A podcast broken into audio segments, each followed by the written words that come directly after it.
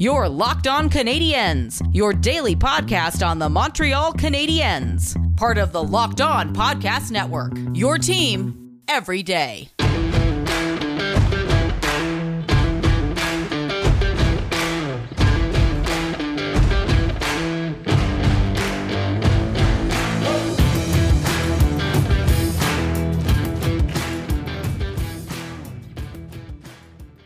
Hello, everyone, and welcome to episode 520 of Locked On Canadiens. And thank you for making us your first listen of the day every single day of the week. We are free and available on all podcasting platforms.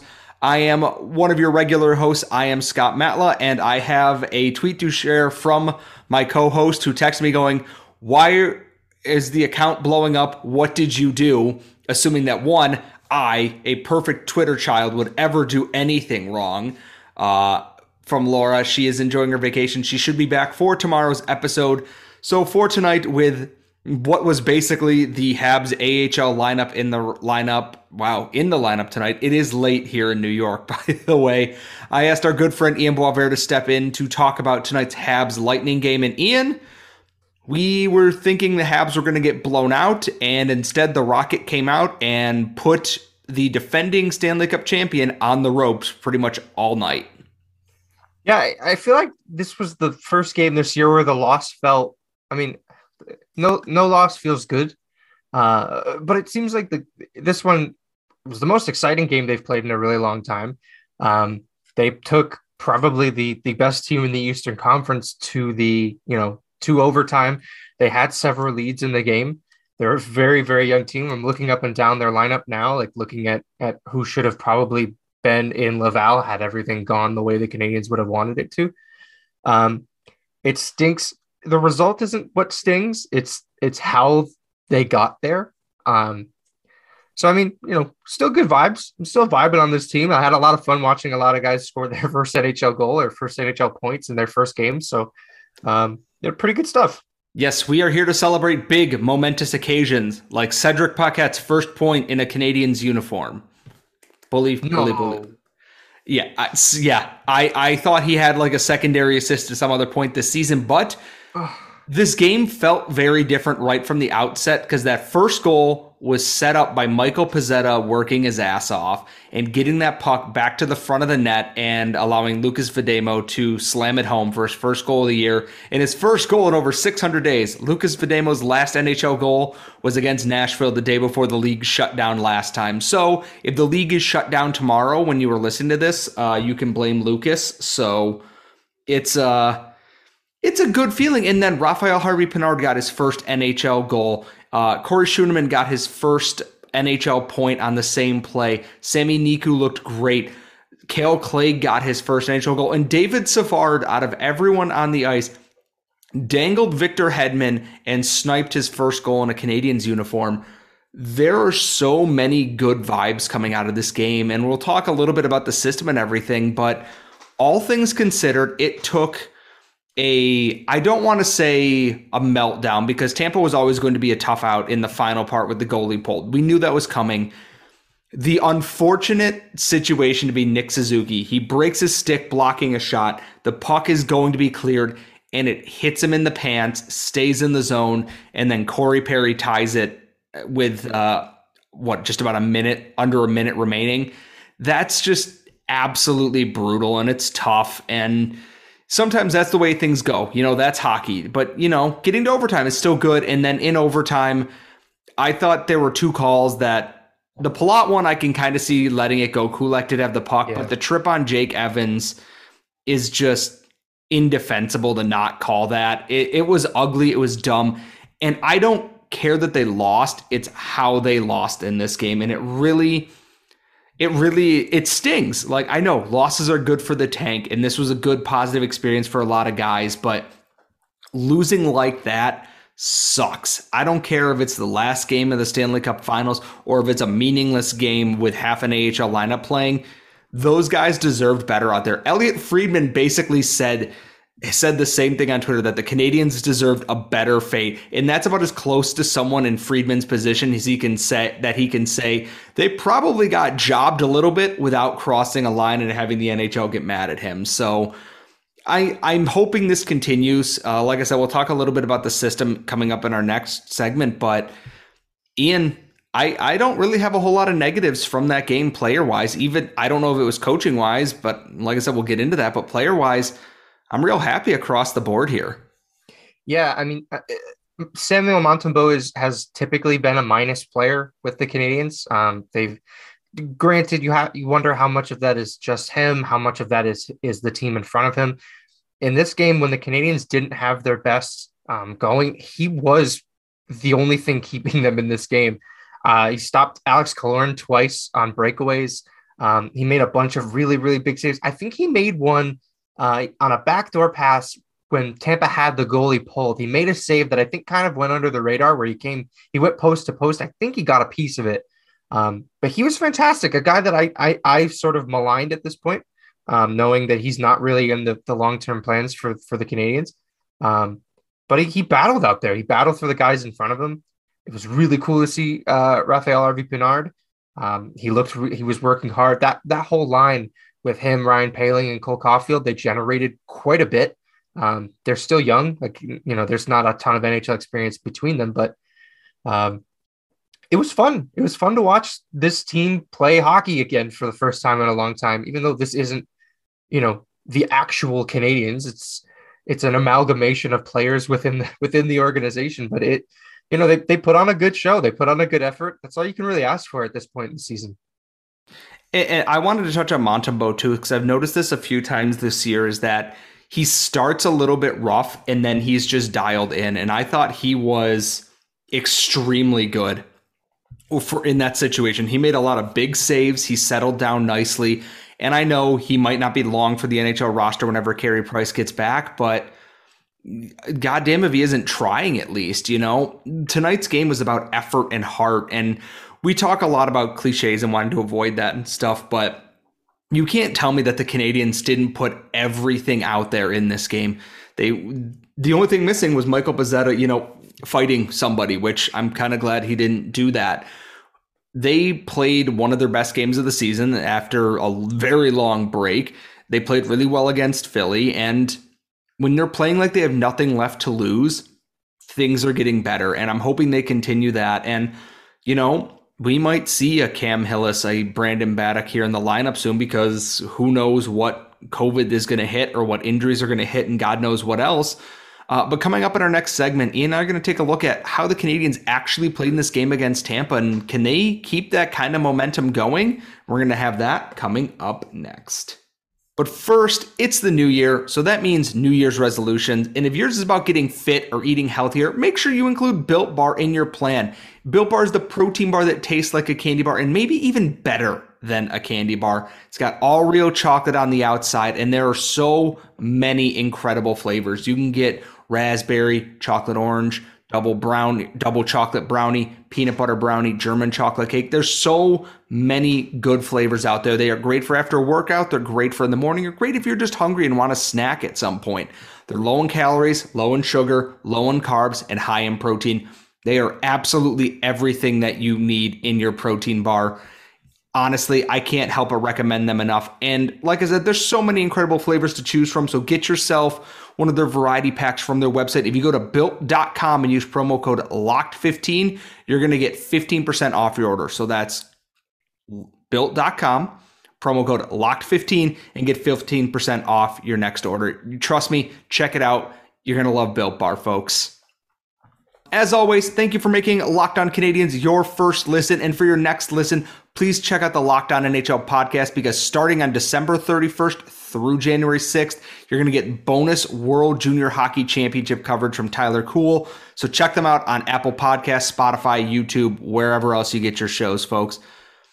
So, Ian, we talked a little bit about how the players are, they kind of just, you know, played with their hearts on their sleeves. But I look at this game and I saw a lot of things that we haven't seen this year. And I saw what looked like a completely reworked Canadiens attack. It was supportive through the neutral zone, it was aggressive in the offensive zone. Defensive zone coverage is hit or miss, but given they are playing with two and a half NHL regulars, one of which is a 21 year old uh, sophomore who is still learning the North American game. I think we can forgive that. So I'm curious. I'm not alone in just seeing things that I wanted to see in this game, right? Like I saw more aggressive play. I saw them taking chances instead of just kind of admitting defeat against a obviously much stronger Tampa Bay side. Yeah, I think I saw a lot of the same things you did. And, and I think that the biggest difference maker for the Canadiens offensively in this game was actually their defense. Uh, you, you know, you looked at three of their goals were generated by defensemen jumping up in the rush. Um, the the Clague goal was, you know, the was uh, Poehling and and Pinard and uh, Caufield. Uh, Caufield, Caufield, thank you, rolling through the neutral zone. Caufield finds a defenseman trailing. What that speed does for the offense is it backs up the Tampa Bay defense. And you, when Kale Clague gets that puck, he's got a football field in front of him to, to, to maneuver with. Uh, he's able to work his way in, move the puck in deep, and he, he gets a good shot off.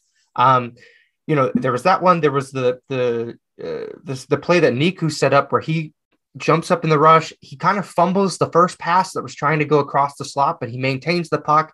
It gets deep into the corner, and he's able to toss it up to Harvey Pinard, who's in front of the net. Instead of having a, a you know a defenseman be the person that pinches up and is in the slot for that pass, um, it's it's Pinard because the defenseman is already in the corner, having pushed all the defense back. The same thing goes for the Savard goal. He he notices a, a, puck sitting that's you know on the blue line on its way out of the zone. He's able to to move up, and even when he gets that puck, he still has space in front of him. It doesn't hurt that he was able to you know pants Victor Hedman, which is kind of an incredible thing for anyone to do in this league.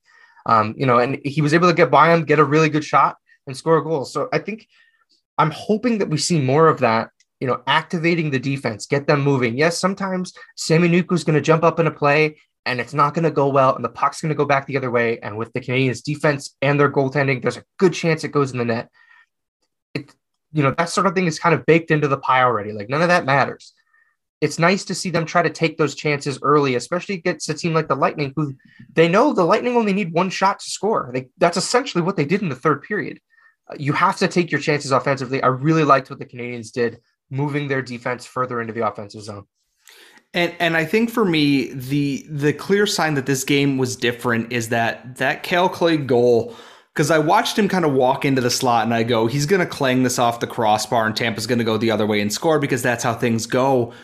But it had so many points that I that I like is that Poehling cuts through the neutral zone, draws the defense with him. He finds Caufield, who is cutting in on the right hand side or left hand side of the zone, depending on your angle gives him the puck while the defense is still drawn to him. And like you said, Caufield has a freeway's worth of space to do whatever he wants. And this year, what we've seen from so many players is that they just shoot it first and don't look for another play. Caufield wasn't doing that all night. He had his head up looking for plays. He finds Clague wide open, and Clague does my favorite thing because it's such an NHL, you know, online thing to do is he just steps in and rips a clapper from the slot and scores, posting in. Beautiful sound, by the way. It was phenomenal. And that wasn't Caufield's only really smart passing play that I noticed is that when he had that breakaway where Hedman and his defensive partner have closed in on him, he pulls up and spins and identifies that Ryan Poehling is coming and Harvey Pinard is coming, and they play tic tac toe with that.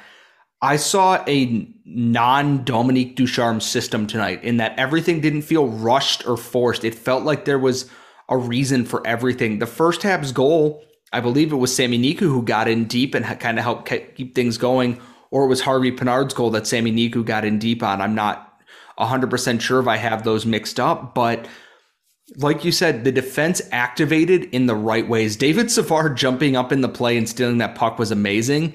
Because every now and then in the offensive zone, like once every four or five games, he gets a puck and he toe drags. It's the world's slowest toe drag, but he always fools somebody. And this time he finally got the shot through, or he didn't pass it off to somebody. I want to see this kind of aggressiveness. Like you, you can't tell me that Jeff Petry can't do what Kale Clague did tonight. I know Clague is probably a little bit better skater, but Petry's a better shooter and better overall defenseman than he is, even in having such a brutally tough year. Let these guys activate a little bit more. The Canadiens are made to play that speed and counter game. They aren't made to play slow, slogging, physical hockey right now. I know that some of them enjoy that. Michael Pezzetta likes to, but he can play with pace. And I'm hoping that Carolina's up next. That's not an easy game. Play like this, catch them off guard because they're expecting one version of the Canadiens and you give them another and they don't have a game plan for that. You scare a lot of teams real quick. Yeah, and and to circle back on Caufield because I think you're right. He did make a lot of plays um, where passing was his number one priority, which is not what you know. A lot of fans who kind of got the snapshot of him as a as a prospect, they saw his shot. They didn't necessarily see his playmaking. You know, on another play, I think it was the Harvey Pinard goal, where it, the reason why Niku was able to get that puck and move it and work his way in is Caufield won a board battle on the other side, or at least won a 50 50 puck battle. Something happened where he, I remember thinking, wow, he escaped with that puck.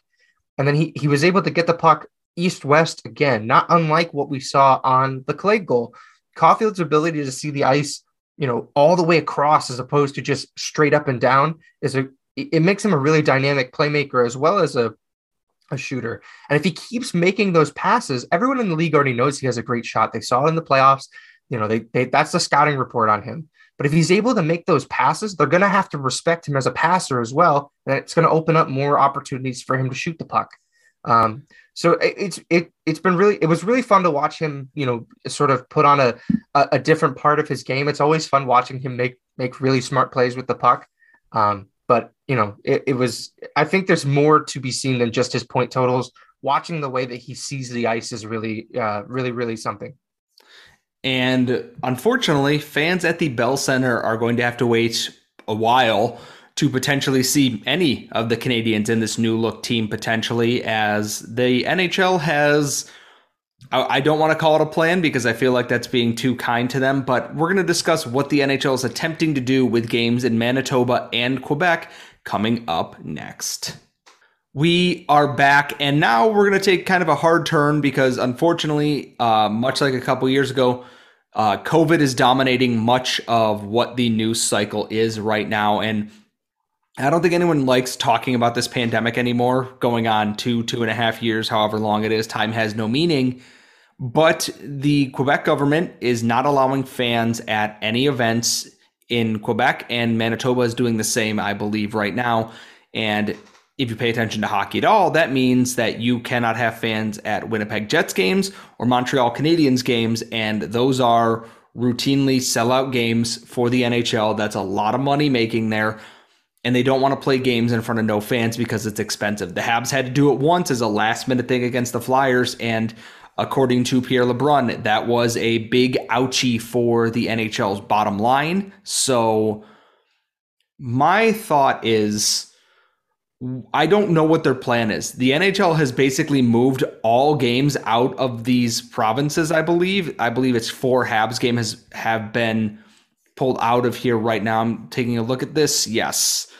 Um, the National Hockey League announced today that due to COVID related issues affecting both clubs, Detroit Red Wings and Islanders game has been postponed. Sure, that's fine. In addition, the NHL announced that due to current attendance restrictions in Canadian cities, Nine additional games will be rescheduled for dates later in the season when such restrictions may be eased or lifted, and that includes games for the Canadiens on January 4th, 5th, 8th, and 10th against the Capitals, the Leafs, the Sabres, and the Blue Jackets, and a game uh, that was supposed to be played between the Habs and the Bruins on January 12th in Montreal has just been shifted to TD Garden in Boston.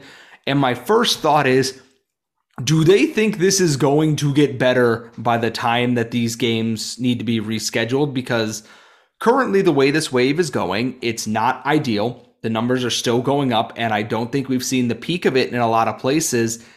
And the goal was to have this be as regular season as possible. And my I'm looking at this right now and going, you're gonna jam a bunch of games in the end of season. For the Canadiens, it doesn't matter they're not making the playoffs. If they lose, they lose. Shane Wright, et cetera, et cetera. If you're a playoff team in which there are, you know, two listed in there in the Capitals and the Leafs, and then maybe the Blue Jackets, depending on their season, it's how mad are you going to be that you have to play a bunch of games and then turn around and play these later? It feels like it, you might as well just go, we're pausing games right now. Just pause it across the league and give it some time to slow down across the league. Give these people their break right now. Cancel the All Star break because the last thing you need is all these players in one area and carrying God knows what around, and then go back and start after a two week quarantine. So I'm. I I feel like the NHL is trying, but not trying very well to kind of formulate something here. Yeah, I mean, they still definitely want to get the season done. Uh, you know, postponing games, postponing all games um, stops them from doing that. And they don't necessarily lose money if they can still play them later on in a barn that's full of people like we saw in Tampa. Um, you know, playing playing games in front of no fans benefits nobody. Yes, it helps them get these games done, but the owners miss out on, on gate revenue and the players miss out on uh, hockey related revenue. Things, you know, money that's generated in those games, the players have some stake to that money. They're missing out too.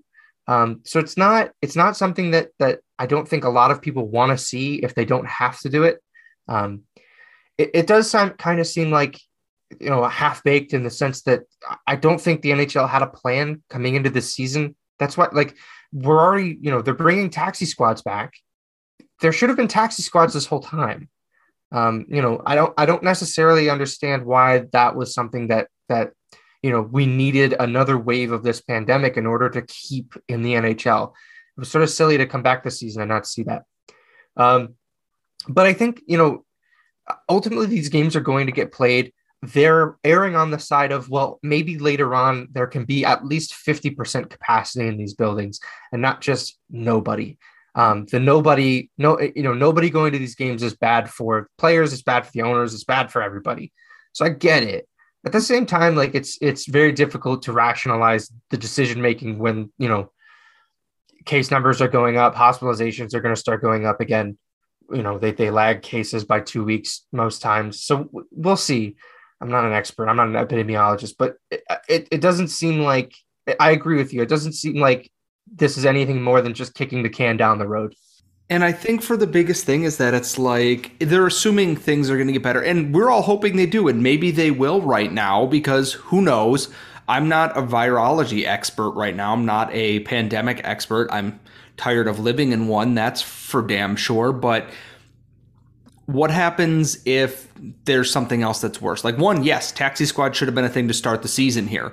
Like we haven't even touched on the fact that the Canadiens signed Devante Smith-Pelly to a PTO for the Rocket because there's no one there right now, and that may be a subject for tomorrow's episode and whatever we're doing on that. But what happens if more games get pushed back? Are we just going to do this thing where now you're shifting the draft and the playoffs and free agency and et cetera, et cetera, and you're one of those teams who's going deep in the playoffs? Would you have time to prepare for these things? It feels like the safety net kind of came out real quick on what the NHL was doing this season. And I know there's more stringent protocols and there's more testing and this and that. I just can't help but feel like if this plan doesn't work and things don't settle down a little bit to where these provinces are going to open up things or if things get worse in the states where they're going to start cutting down capacity at arenas and stuff, what do what does the NHL do from there? It feels like a pause would be necessary. Taxi squads is a good step forward, and I know they say it's only temporary right now, but man, I don't know. Until like COVID's actually under control, I don't think you should do away with taxi squads right now. I mean, if you want to put more restrictions on it so they can't be used as a cap tool, that's fine, but I don't know. Um, sorry to bring the mood down to end the night after what was a very fun game, folks. And Ian, as always, uh, thank you so much for joining me tonight, man. You bet. It's always a always a pleasure. I thought we were going to get a win, but a fun game is uh, is just as nice. Yeah, and you can follow Ian on Twitter at maybe it's Ian. You can follow our show at LO underscore Canadiens. You can follow Laura at the Active Stick, myself at Scott Matla. And thank you so much, everyone, for making us your first listen of the day. Make sure your second listen is Locked On Bets with your boy Q and Lee Sterling. If you ever need any help betting on sports or making your picks, they've got you covered.